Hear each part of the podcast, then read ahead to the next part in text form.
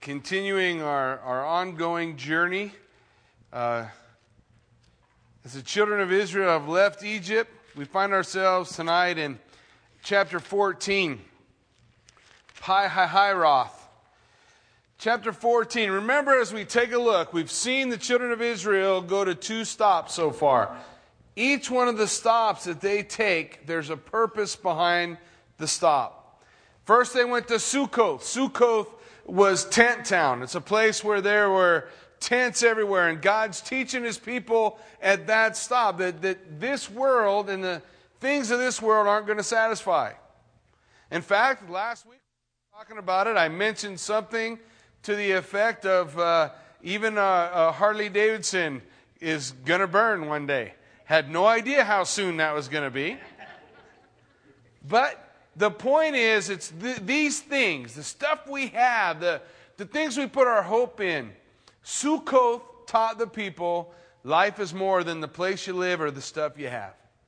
Now they left Sukkoth or tent town and they came to Etham. Etham means he is with us. And Etham was right on the edge of the wilderness, like on the brink. You ever felt like I'm right on the brink? I'm just about at a place where I'm going to fall off the edge of the world, you know? And, and God was saying to his people, look, even here at the brink of the wilderness. Now, keep in mind, the children of Israel, somewhere in the neighborhood of 2 million, had spent their entire life as slaves in Egypt. Big city, had everything that they needed, everything was right there. Now, they're looking at the wilderness. Now, you and I, we talk about desert, but we don't talk about the same kind of desert like what they're looking at. I mean, they're looking at a wilderness where there is no water, where all there is is sand, and they're looking across this and they're, they're realizing that here God's not taking them the easy route. The Lord's taking them on a different route, more circuitous. They're going to go around. They're not going to draw a straight line. They could have went from A to B in 11 days. But God's going to take a year. A year of preparation, a year of working Egypt out of his people. All throughout the scripture, folks, Egypt is a picture of the world. And it's no different in our life, in our journey. The Lord wants to teach us that there's more to this life than the stuff we own. And He wants us to know when we're on the brink, right on the edge, He wants us to realize hey, I'm with you in that place. I am with you. But today, he's going to take them to a totally different area, a place that each of us, one time or another in our life, are going to visit. He's going to take them to Pi Hahiroth. Let's take a look. Chapter 14, verse 1. And the Lord spoke to Moses and said, Speak to the children of Israel that they turn and camp before Pi Hahiroth between Migdol and the sea, opposite Baal Zephon, you shall camp before it by the sea. Okay, when we take a look at this, Pi means literally the Mount of Caves. The Mount of Caves, and Migdol is a tower, means tower. So it's like the Lord's bringing them literally between a rock and a hard place. You got the this Mount of Caves and this tower, and then on what? So that's on each side. So they're they're settled in on each side by mountains. And behind them, or in front of them, depending on which way you're looking, is the Red Sea. One way in and one way out. And the Lord brings them to this place. He brings them to this place to show his power to someone else. Let's check it out. In verse 3, it says, For Pharaoh will say of the children of Israel, they're bewildered by the land. The wilderness has closed them in. They're literally in a dead end, nowhere to go. They're in this dead end. And then he says, I will harden Pharaoh's heart so that he will pursue them, and I will gain honor over Pharaoh and his army and the Egyptians, that the Egyptians may know that I am the Lord. What is the point? What is the purpose, folks? God brought the children of Israel to this place between a rock and a hard place, literally brought them into a trap to give Pharaoh one more choice, to give the Egyptians one more opportunity to see God move. He, he, the Lord laid out, open the trap. There's the children of Israel. Here they are. They're trapped in this place. What are you going to do, Pharaoh? And the Lord said, Pharaoh's going to come.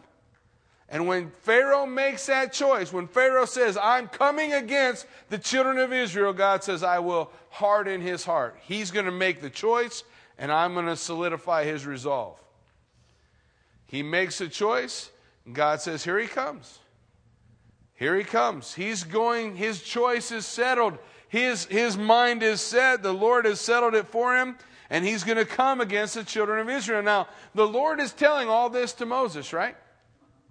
He's laying out for Moses all the things that will take place before they do. Now, it was told to the king of Egypt that the people had fled, and the heart of Pharaoh and of his servants was turned against the people. And they said, Why have we, why have we done this, that we have let Israel go from serving us?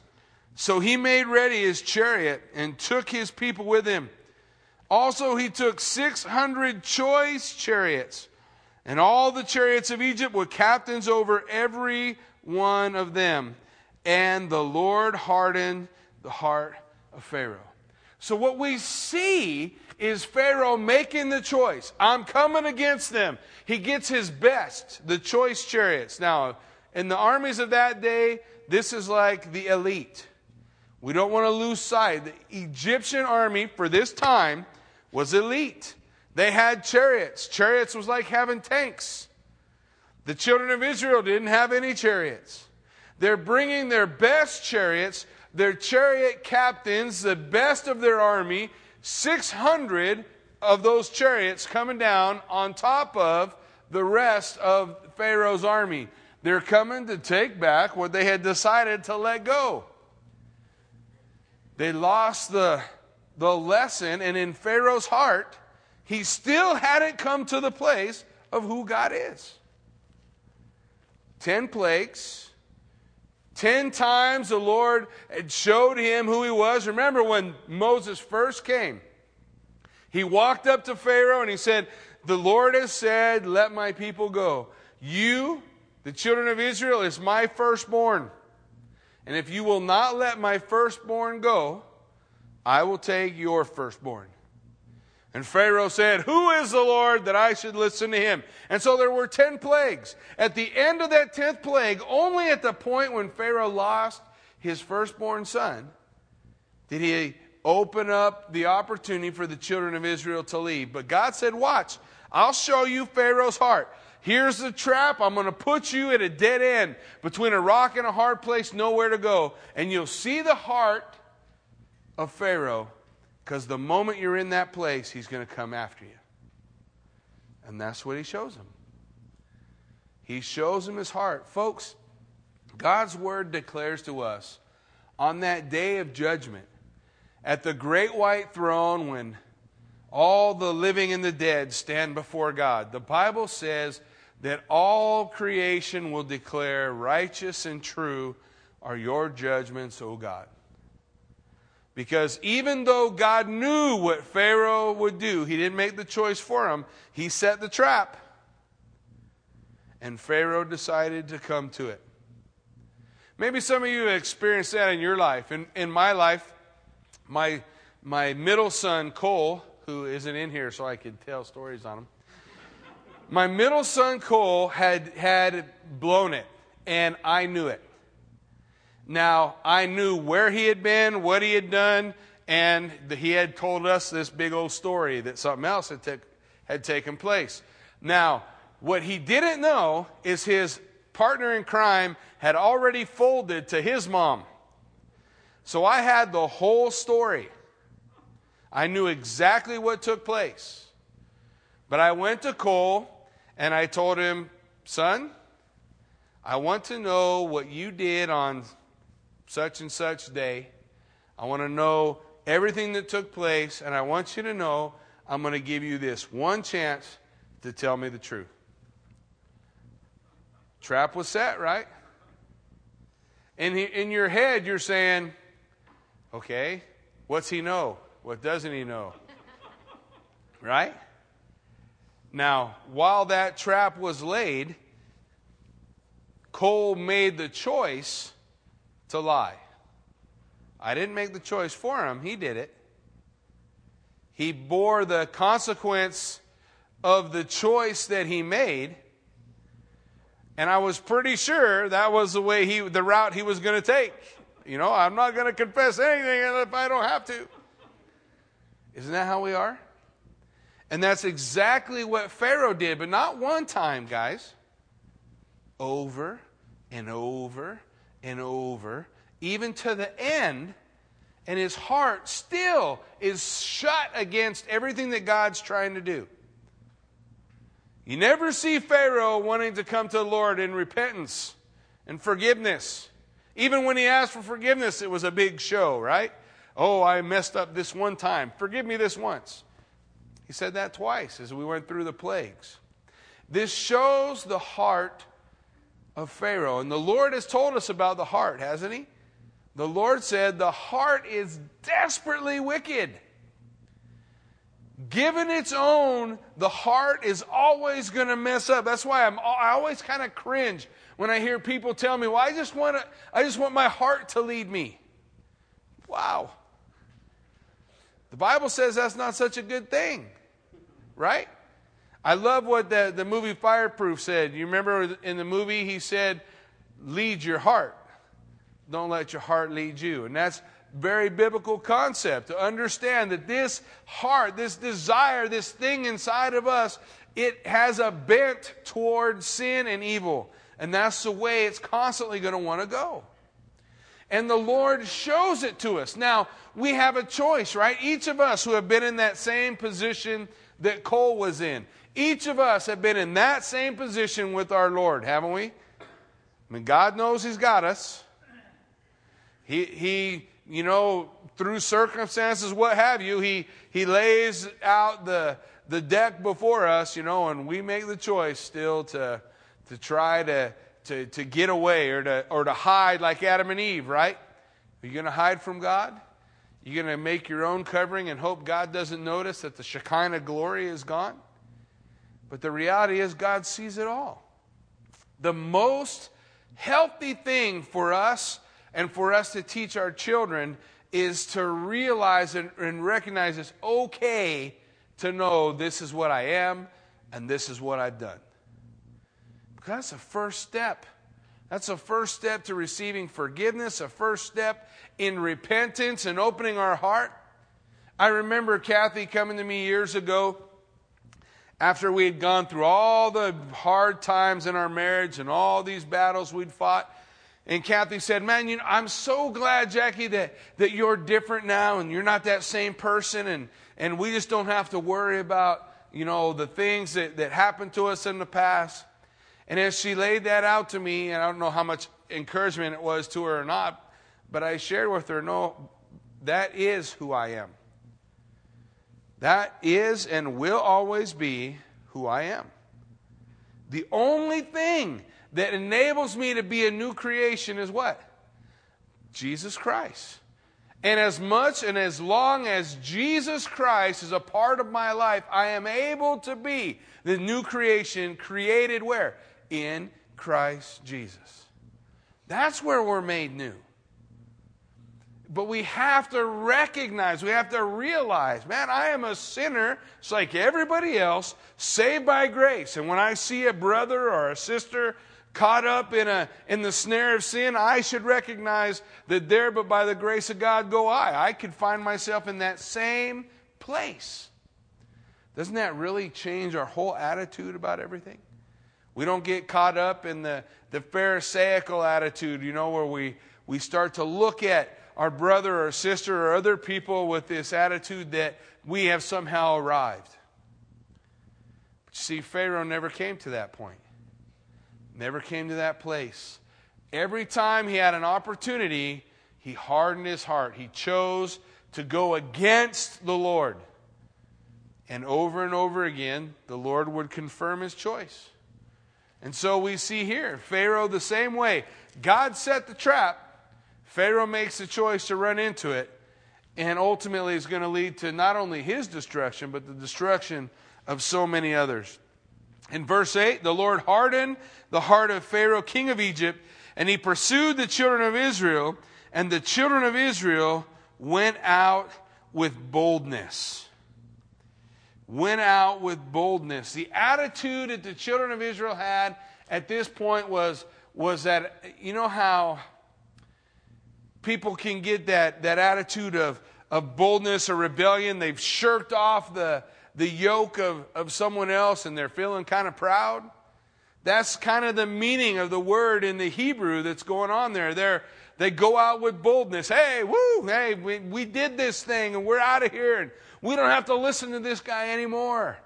And they have this, this attitude of boldness that sometimes we as people can, can cough up in a situation that we're a little bit afraid of.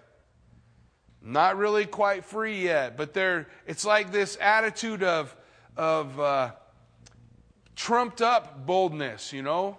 It's not real. And the boldness, the attitude that they have is not net, not at this point yet grounded in the Lord. Well, let's see what happens.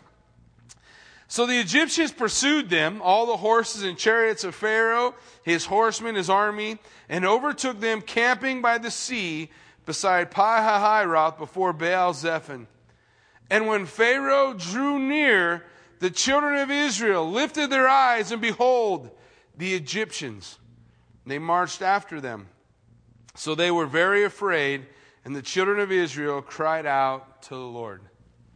Now, the children of Israel do something good and something not so good here.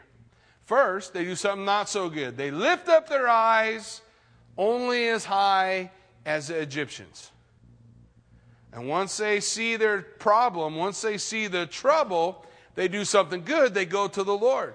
But they have an opportunity, folks, to look beyond the problem, beyond the Egyptian army, and look immediately at the Lord. Wasn't it God who guided them to that place? Now, don't remember what happened at Etham when God said, My presence will go with you. Remember, Etham means with you. At Etham, what happened? The cloud came, the Shekinah, the cloud of God, and what else? The pillar of fire. Pillar of fire guiding them at night, and the cloud guiding them in the day. Who led them to that place? God did. You ever felt like God's got you backed into a corner and there's just no way out? But, folks, it's okay. When you find yourself in that place, lift your eyes up past the problem. Who brought you there? The Lord did. Then is the Lord going to take care of you? He is. Can you trust Him? You can. Put your faith and trust in Him. Remember, the children of Israel, they were bold, but it was kind of this false boldness. And as soon as they see the Egyptians, they're not feeling so brave anymore. And here comes the armies of the Egyptians, the dust rising up, and they look, where are we going to go? Backs up against the water. Mountain on one side, a mountain of caves, and a mountain called the tower on the other side. I can't go to the left. I can't go to the right. I can't back up. And here comes the Egyptian army. But they lift their voice to the Lord. We can always lift our voice to the Lord. They see the trouble, they, they see what's coming, but they cry out to the Lord. They cry unto him. And they said to Moses, Because there are no graves in Egypt, have you taken us to die in the wilderness? Folks, were there graves in Egypt? If last I checked, people still go to look at them, don't they? Them big old pyramids, they're graves. You ever notice when you look back, it's like that old t shirt. Have you seen that t shirt? The older I get, the better I was. You know what I mean? Whenever we look back, somehow the things that, that we came from or the place that we've been, all you can seem to remember is the good parts. I remember as a young man sitting around my dad, and he would tell me stories of the Marine Corps. And I'd hear all his stories, and I think, man, that is the coolest thing ever. The Marine Corps, man, that, I get a chance one day I'm going to go. So my time came. Actually, it worked like this. I said to Kathy, hey, can we, can we go out? And she said, No. And I said, Okay, I'm going in the Marine Corps. I didn't want to go in the Marine Corps with a girlfriend. So if she didn't want to be my girlfriend, I might as well go. I'm, I'm footloose and fancy free, right? Let me just tell you how this works, guys, in case you fall into this trap. If you ask a woman that, give her like a week to really make up her mind. Because the day after I swore in, she calls and says, Oh, yeah, we can date. Uh, babe, I'm in the Marine Corps now. Your timing is just, just a couple days off. just a couple days. So anyway, I go into Marine Corps and, and I have all my Marine Corps experiences. And then I notice one day my children are sitting at my feet. And I'm reminiscing on all my Marine Corps stories. And I'm starting to listen, and I sound just like my dad. And I look at my kids, and they got that same look in their eye, like, wow, that will be the coolest thing ever. And I'm like, oh, what am I doing? Man, I'm, I'm leaving off like half of all the stories. Because we would reminisce about all the fun things or the neat things or the exciting things, but we leave off all the other stuff that's a part of the life. Isn't that how we look? Now, here the, the children of Israel, what? They look back at Egypt and, oh, there were no graves there and it was such a nice place. Really?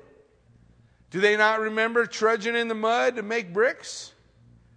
Do they not remember being in bondage 400 years?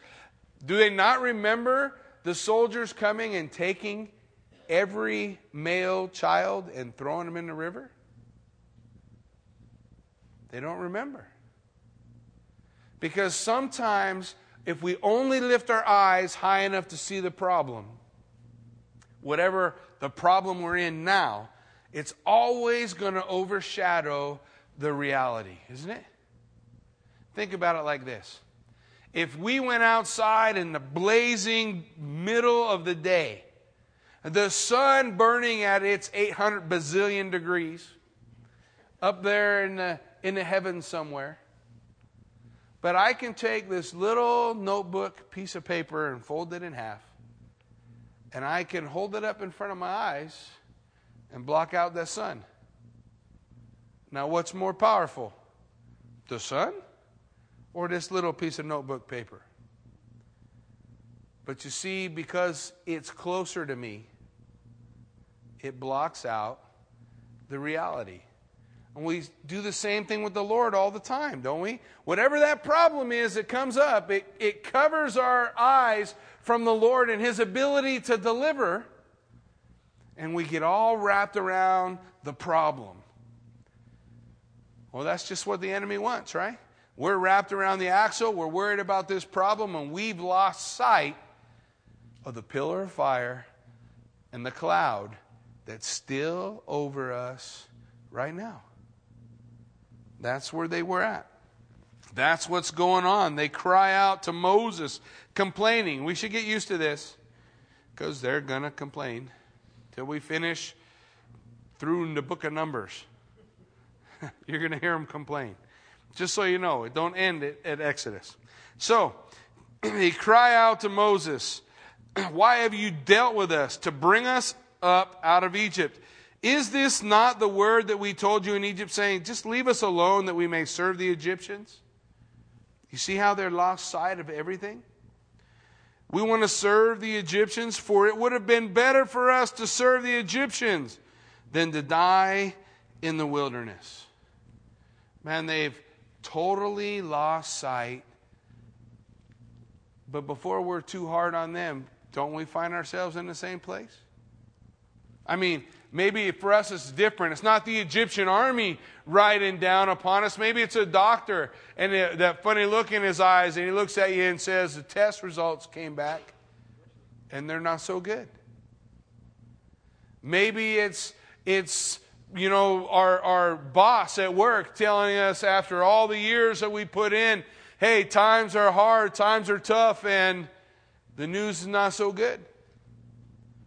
And we let that problem that's so close to us, just like that Egyptian army riding down, we let it overwhelm us and overcome us. But yet, isn't the same Lord with us that was with them? The same God that parted the Red Sea, the same God who did all those miracles, doesn't He abide with us? Don't we abide with Him? So we allow that issue to cover. Listen, the Lord is teaching His kids. One, you can always trust in me in the face of whatever trouble. But He's also showing us sometimes that trouble that comes upon us isn't because of us. Was God mad at the children of Israel? Had the children of Israel sinned? Had they messed up? Was there some problem and God was punishing them? Yet they find themselves between a rock and a hard place with the enemy coming down on them. But what was God doing? He was showing their neighbors how his kids were going to be saved. And sometimes he's showing your neighbor when you got your pink slip when you got that bad uh, test back from the doctors. It's about how we go forward from that and how the Lord gives us our strength that begins to shine that light upon those who are watching, those who are standing beside. Well, here they come.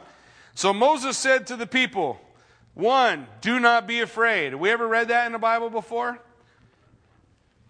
I think something like what, 366 times? So there's more than one for every day. Probably because every day we're afraid. And then what's he say? Stand still and see the salvation of the Lord. How, now, ain't that hard? Be still and know that I am God. Isn't that what the Lord has told his people? Be still and know. So, my back's against the Red Sea. Here comes the armies, mountain on this side, mountain on this side. I don't know what to do. And God said, just be still. Oh, that's hard to do, huh? I got about a hundred different things. Maybe I should at least dig a hole so we can get down in the hole. Seems like I ought to do something. But the Lord said, Be still. Moses said, Don't be afraid and be still and you will see the salvation of the Lord. Trust God to do that perfect work. So, he says, He will accomplish it for you today. For the Egyptians who you see today, you will see again no more forever. For the Lord will fight for you, and you shall hold your peace. The battle belongs to the Lord. Don't be afraid. Three things he tells us to do. Three things. First, fear not. What is fear? Fear is always a lack of faith. Fear pushes out faith. Love casts out fear, right? Perfect love, the Bible tells us, casts out fear. So we want to walk, we want to see, we want to walk by faith, not by sight. We don't want that fear. What is fear? Fear comes from, does fear ever come from the Lord? Does the Lord ever give you the gift of fear? The, the fear that the, the Lord gives, the, the fear of God, which is the beginning of wisdom, when we talk about that kind of fear, it's talking about that desire to please your heavenly Father above all other things. You want to please God. That's the fear of God that leads or is the beginning of wisdom. But here, what we're talking about is fear, terror, gripping their hearts. And the Bible says that fear, fear of man, is a snare. It binds us up and stops us from being able to do what we need to do. Then he says, Be still, stand still, get out of my way. You ever get in God's way when he's trying to do something? Well, Lord, let me just get my hand in here. Man, just get out the way. When the Lord tells us be still, just be still and allow Him to move and see God's salvation. And the Lord said to Moses, So why do you cry to me? Tell the children of Israel to go forward. Listen, sometimes it's time to pray, and sometimes it's time to move. And now it was time to move. The prayer was over. The Lord says, Why are you crying to me? Go. Move forward. Move. What was forward? The big pile of water in a way. But the Lord said, Go, move. But he says, Lift up your rod and stretch out your hand over the sea and divide it. And the children of Israel shall go on dry ground through the midst of the sea. And I indeed will harden the hearts of the Egyptians, and they shall follow them. So I will gain honor over Pharaoh and over his army and his chariots and his horsemen. And the Egyptians shall know that I am the, the Lord, the Yahweh, when I have gained honor for myself over Pharaoh, his chariots, and his horsemen. And the angel of God, who went before the camp of Israel, moved and went behind them. And the pillar of cloud went from before them and stood behind them. So it came between the camp of the Egyptians and the camp of Israel. Thus, it was a cloud and darkness to one, and it gave light by night to the other, so that the one did not come near the other all that night. To one, it was light, and to another, it was dark. Isn't it interesting that that is exactly how the Word of God is described in the Bible? That the natural man can't understand the Word of God because it is spiritually discerned. And to one, to you, to I, as we read the Word of God, it's a light. But to others, it's just a cloud, it's just darkness. Egypt was the world. The children of Israel were those whom the Lord was saving. And so to one it was light, to the other it was darkness. The Lord went behind, and I don't want you to miss this. The angel of God went behind. The Bible tells us when we read the Gospel of John, it tells us that Jesus was here when the children of Israel are going across the, the desert through their entire journey. 1 Corinthians chapter 10 tells us that the rock which followed them was Christ. We see Jesus declaring to them that he was what? Bread from heaven. Do you know that God never called manna manna? The people called it manna. You know what God called it? Bread from heaven. What did Jesus say? I am bread from heaven. The, the Bible lays out for us that they needed to, to have water to sustain life. And so that Moses would strike the rock. And when he struck the rock, what came out of the rock? Living water. Didn't Jesus say, If any of you thirst, come unto me, and I will give you living water to drink? Anytime the Bible talks of the angel of God or the angel of the Lord, is what in theology we call a Christophany or a theophany, an appearance of Christ prior to his incarnation. There's several of them throughout the Old Testament. This is one. What is it saying? That Shekinah, the pillar of fire, the cloud. That was Jesus leading the people. And he goes behind them and becomes for them their rear guard. So nobody can get to the children of Israel except to come through him. In verse 21, so Moses stretched out his hand over the sea, and the Lord caused the sea to go back by a strong east wind all that night, and made the sea into dry land, and the waters were divided. So the children of Israel went in the midst of the sea and on dry ground, and the waters were a wall to them on the right hand and on the left. And the Egyptians pursued and went after them in the midst of the sea, and all Pharaoh's horses, his chariots, and his horsemen. Now it came to pass in the morning watch that the Lord looked down upon the army of the Egyptians through the pillar of fire and cloud. And he troubled the army of the Egyptians. He, he took off their chariot wheels so that they drove them with difficulty. And the Egyptians said, Let us flee from the face of Israel, for the Lord fights for them against the Egyptians. And the Lord said to Moses, Now stretch out your hand over the sea, that the waters may come back upon the Egyptians, on their chariots, and on their horsemen. So Moses stretched out his hand over the sea, and when morning appeared, the sea returned to its full depth, while the Egyptians were fleeing into it. So the Lord overthrew the Egyptians in the midst of the sea. And the waters returned and covered the chariots, the horsemen, all the army of Pharaoh, so that whoever came into the sea after them, not so much as one of them remained. But the children of Israel had walked on dry land in the midst of the sea, and the waters were a wall to them on their right hand and on their left. So the Lord saved Israel that day out of the hand of the Egyptians. And Israel saw the Egyptians dead on the seashore. Thus Israel saw the great work which the Lord had done in Egypt. So the people feared the Lord and believed the Lord and his servant Moses. As we consider what just took place, I just want to take a few moments before we go on and show you some slides so we can click on them. We'll, we'll begin to show you the geography of the Red Sea. You can go ahead and hit the space bar. Here we have a picture of the Red Sea. Hit space bar again. We have the land of Goshen. You see the green part there? And down below the Gulf of Aqaba.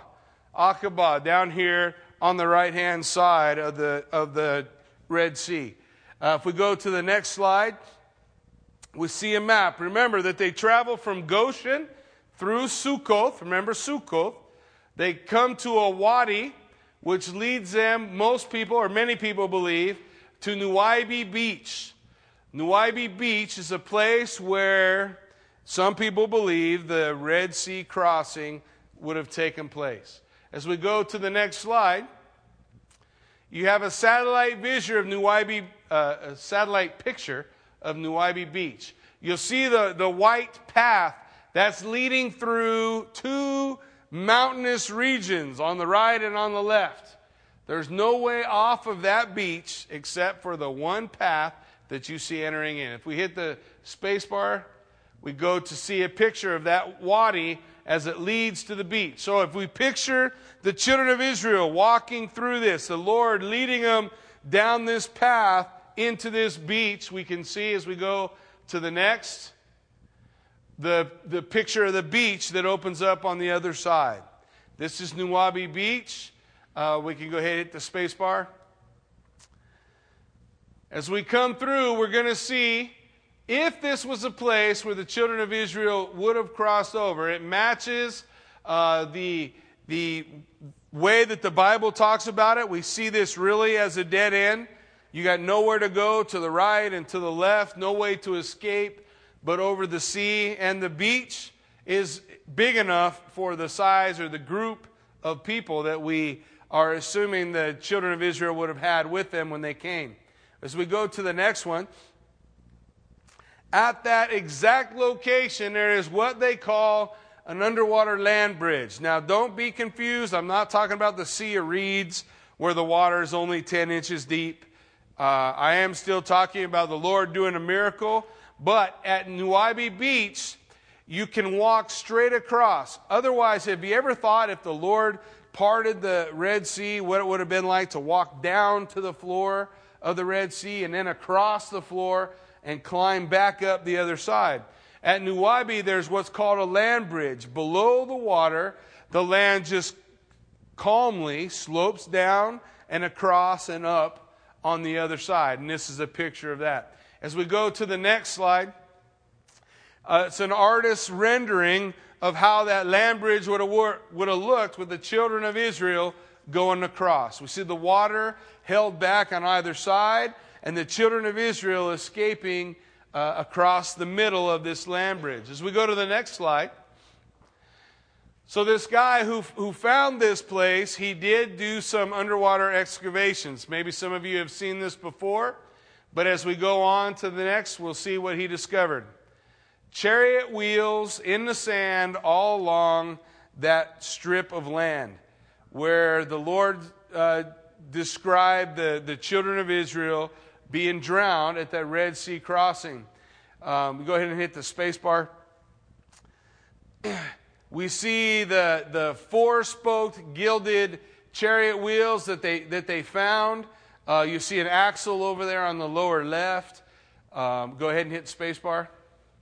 This is an example that's it from Tutankhamun's tomb of what an Egyptian chariot looked like. And you see that those that are in the water uh, closely resemble that Egyptian chariot. The next slide. Um, it talks. We see again here. You have a chariot wheel that's it's encrusted and covered uh, with uh, the coral. Again, another slide. Now, Solomon came through and he put up memorial pillars, memorial pillars to mark the, the place where the Red Sea crossing took place. And as we go to the next slide, when, uh, when he visited this area, he found a pillar. Wasn't sure one of the pillars was laying in the water. He wasn't sure about uh, the importance of it until later on. Uh, but there was a pillar on either side. These are, are pictures of the replica. The, the existing pillar is no longer there. You can go ahead and hit the space bar. And on the Saudi Arabia side, in the rock, there are hieroglyphs, Jewish hieroglyphs, scratched into the rock. You can see the menorah candle there, uh, as though at some point Hebrew people would have some, for some reason, crossed and come over to this particular area. Okay, also they, they seem to find uh, remnants of what they think could have been uh, the stuff that was used around the golden calf. So there's a lot of evidence there, or there was a lot of evidence there in Saudi Arabia. But going to Saudi Arabia and exploring and doing any archaeological digs is not allowed. And that whole area on the other side in Saudi has been closed. So nobody's able to go in there and do any more excavations since the last one they did. I think that's the last slide I have. So as we as we consider what we're looking at here, a lot of people want to come up with a lot of reasons why or how this all could have happened. You know, okay, people want to go and point at the Reed Sea, and they want to say the Sea of Reeds instead of the Red Sea is what's really being talked about in the Bible. And if the wind blows all night, the water can be as shallow as 10 to 6 inches, and the children of Israel could have walked across on that. But they can't get away from a miracle no matter where they go, right? Either the children of Israel walked across in 6 to 10 inches of water, even though the Bible said they walked across on dry land, and then the entire Egyptian army drowned in six to ten inches of water while trying to chase them. You cannot get away one way or the other from what took place. And what the Bible describes to us as this strong east wind is simply God's providence, the Lord being able to use all of, of, of nature to accomplish the works that He does, right? I mean, when the Lord brought the plagues and He brought the plague of locusts, He didn't have to uh, magically create these locusts. He could have brought them locusts from anywhere in the world and brought them to Egypt. So just because there are natural things being used doesn't mean that God didn't, in fact, do a miracle. Now, here's the truth and the reality. As we study the Exodus, it's difficult to point to a place in history to say this is the exact crossing because every crossing or every place that they think a crossing may have taken place, they can find evidence for to support, and they have struggles with making it fit in reality. What's important for us to realize as we look at these slides is that there is strong evidence that it occurred, that there are chariot wheels in the Red Sea, under the Red Sea, just like what the Lord described. So we can see that it's not just a blind hopeless faith that we're talking about, but a faith that has evidence and examples pointing to it. So when we consider the Red Sea crossing, we want to hold on to that. We want to hold on to the reality of it. Why is that important? Because, folks, when you find yourself at your dead end, with your back up against the Red Sea, and not knowing how you're going to get through the next moment or the next day, you need to know that God parted the Red Sea for his people to get them across. And he can part the Red Sea for you. He can part the Red Sea for you with healing. He can part the Red Sea for you by giving you supernatural strength to get through whatever the storm is that you're facing. But whatever it is, God will give you that strength. But we have to know. We have to study God's Word and say, look at how God delivered His people. So I don't want to live my life in fear that, that God's going to only let me down and that there's never going to be any kind of deliverance. I want to live my life trusting Him. I want to put my hand in his hand. Hey, Lord, if you want me to go through the fire like Shadrach, Meshach, and Abednego, then you'll give me the strength to do it. He doesn't leave his people powerless, does he? When we look at the book of, of Revelation and we're studying the seven letters to the seven churches and we read the, the, the letter to the church of Smyrna, the persecuted church. Didn't God give them what they needed to go through the persecution that they face? Yeah. He didn't leave them. They thought they were poor and miserable. But the Lord said, No, you're rich, you're strong, your faith. All of these things have been tested in the fire and they've come out so much more pure. But God gave them what they needed. He gave them what they needed. Corrie ten Boom was fond of saying, You'll never know that God is everything you need until God is all you have. And then you'll realize. So, for you and for me, we don't have to be afraid of that moment that the Lord takes us to our Red Sea experience. Back up against the wall, nowhere to go, no escape. I can trust the Lord. I can trust the Lord that no matter what the next step is, He's going to give me what I need. Because he is what? The author and the finisher of my faith. That author means he's the originator. He's the one who gave it to me in the first place. And the finisher means he's the one who will complete it. For he who has begun a good work in you will what? Just leave you half done, like all the things I got in my garage? All those little projects that we started? No. He says, He who has begun a good work in you will be faithful to see it to completion. God's going to finish what He started in us, and we can hold on to that. We can hold on to that. And remember, I, I want you just to consider for a moment. So we're just going to read the Song of Moses here, and then, and then we'll close. But as we look at it, didn't the children of Israel have an opportunity at their backs up against the wall to see the, the armies of Pharaoh coming down against them? They, they're filled with fear. They cry out to God. But didn't they at that moment have an opportunity to praise? What would have happened if they did? I don't know. We'll never know. They didn't do it. But what about you? When you find yourself between Pihahiroth and Migdol, between a rock and a hard place, nowhere to go, your whole world falling down around you, if you're given the opportunity to praise, will you be able to do it? They're going to sing as soon as they get to the other side, right? God's going to deliver.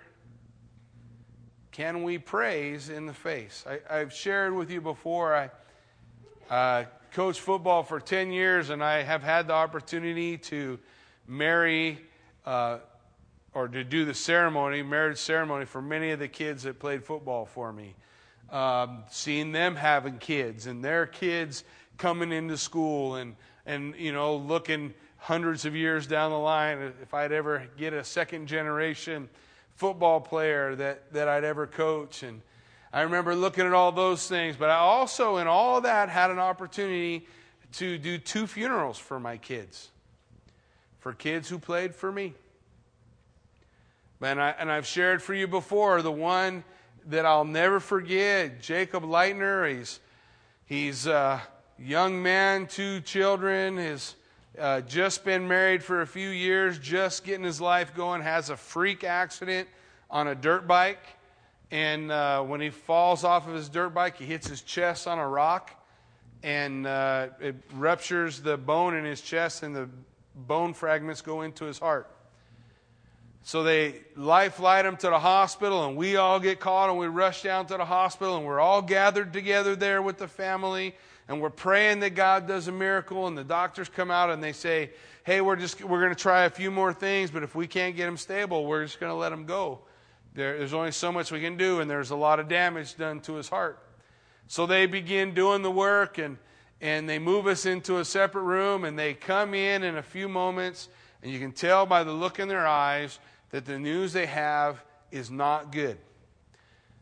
That is common with every time I've ever been in a hospital room when they get the word that one of their loved ones has died. It's always like that.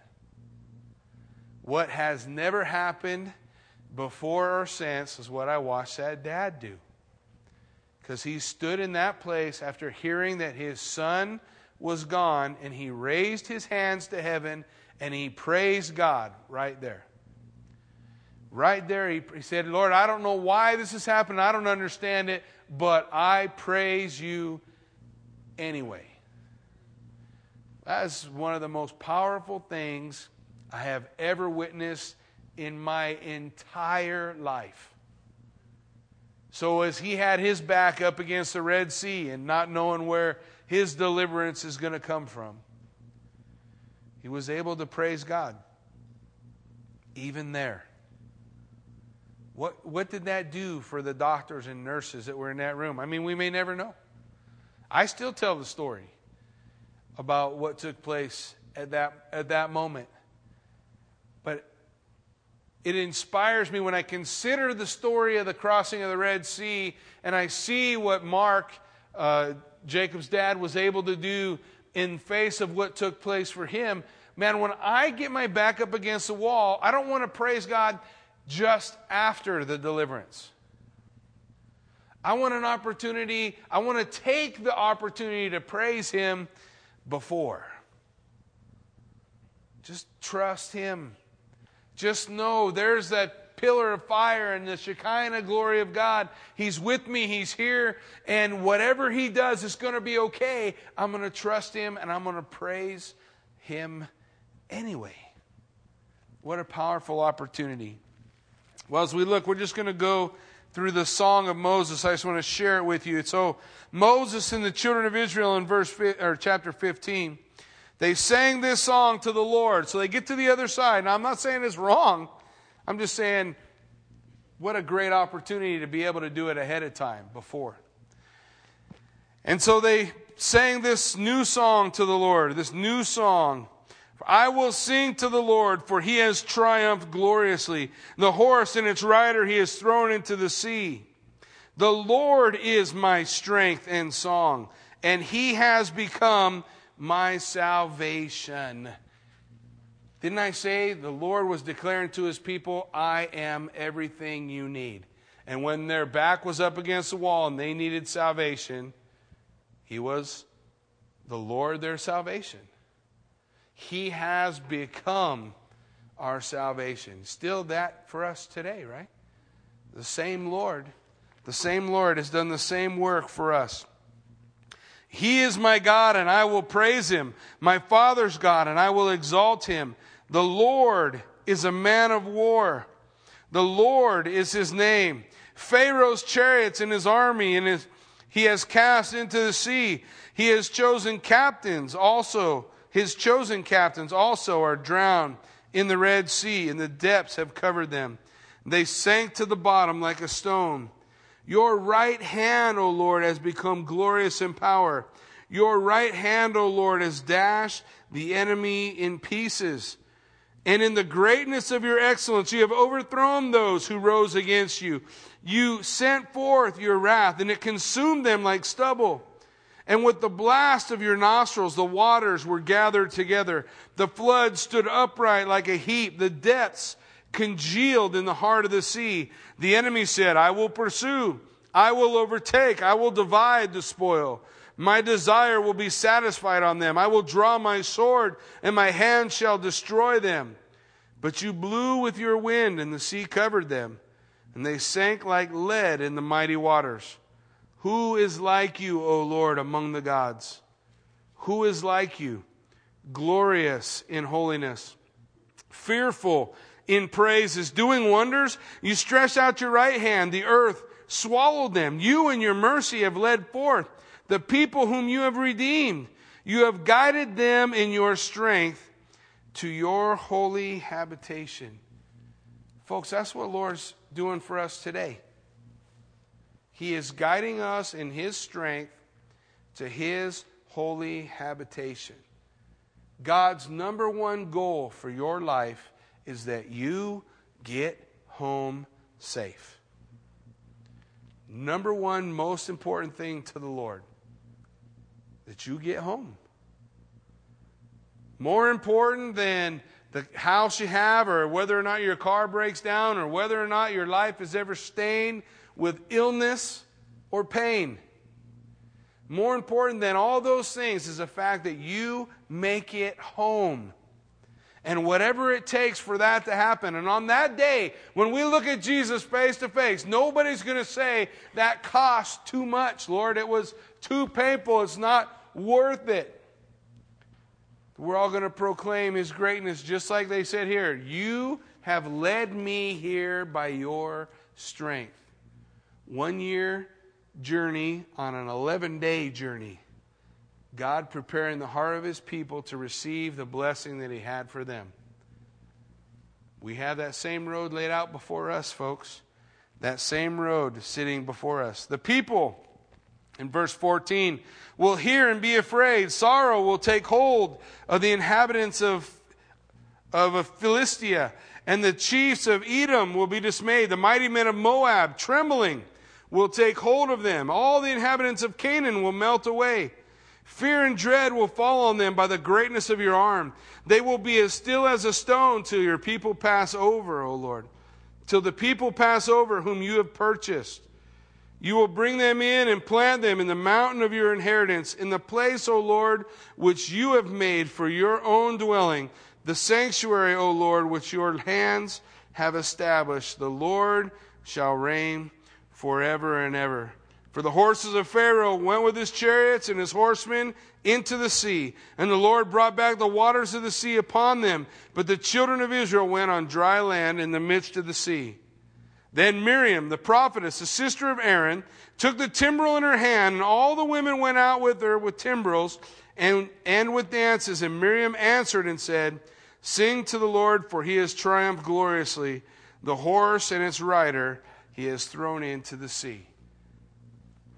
You see how they're praising, how excited they are at the deliverance of the Lord.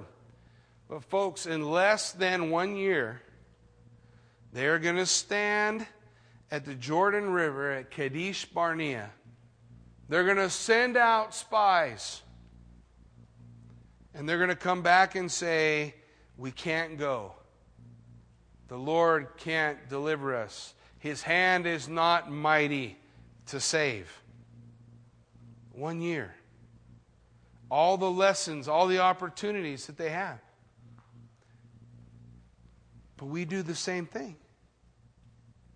We experience the same victories in our life, and yet, years down the line, when we face them again, we, we tend to make the same mistakes. We stumble and fall again over the, over the same issues. And and I don't really know that I have all the answers for why that happens or how to stop it, but I think, I think if God's people can learn to praise Him in the storm, then they'll learn that God is able to deliver no matter what. If we only praise Him when we receive the healing and we don't receive a healing, we miss that opportunity to praise. We miss that opportunity to trust and to believe, to believe with all our hearts that what God's word says is true, that He knows what He's doing, and with His mighty hand for you and me, He has taken us through this life. He's guiding us through this life with one goal in mind not to give us riches, not to make sure that we had a great time on earth, but to make sure we arrive home safe. And He's going to accomplish that perfect work. And whatever we find ourselves in, is a part of that process. We can trust him. We can, we can believe. We can hope we can know. Because I can point back at the book of Exodus and say, look, the Lord did it then. And he said, I change not. Same God is still on the throne in our lives today. Amen? Why don't you stand with me? Let's pray.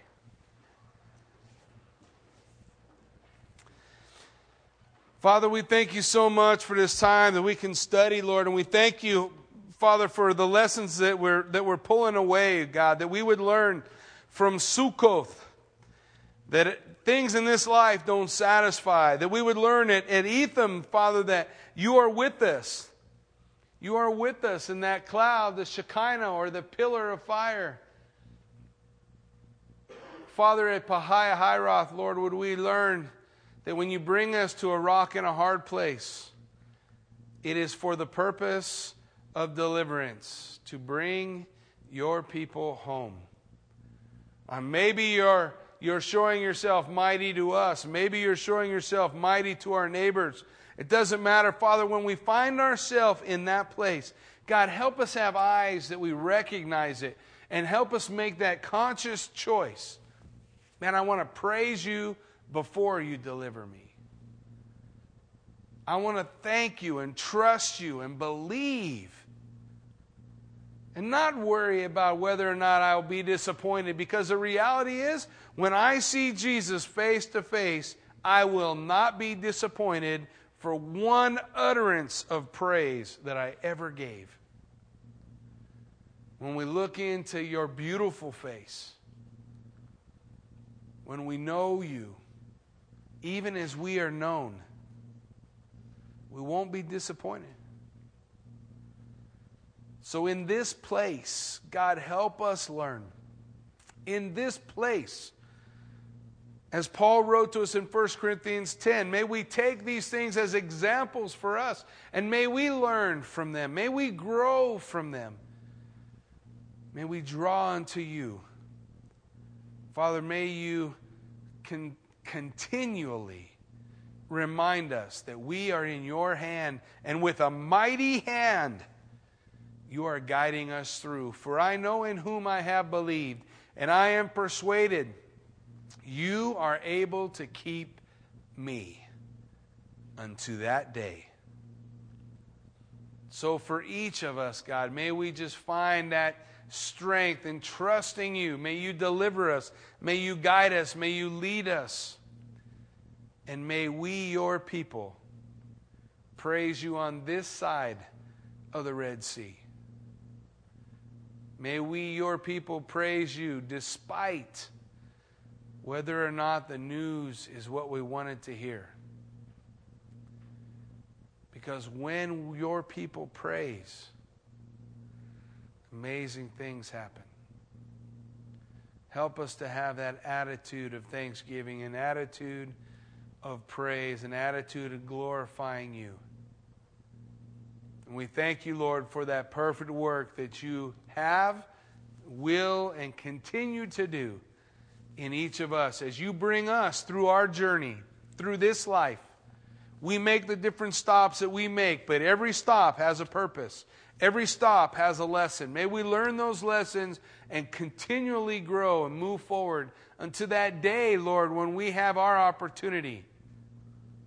When we have our opportunity to believe with all our heart. Lord, we thank you for this work that you are doing. Give you all the praise and the glory for it.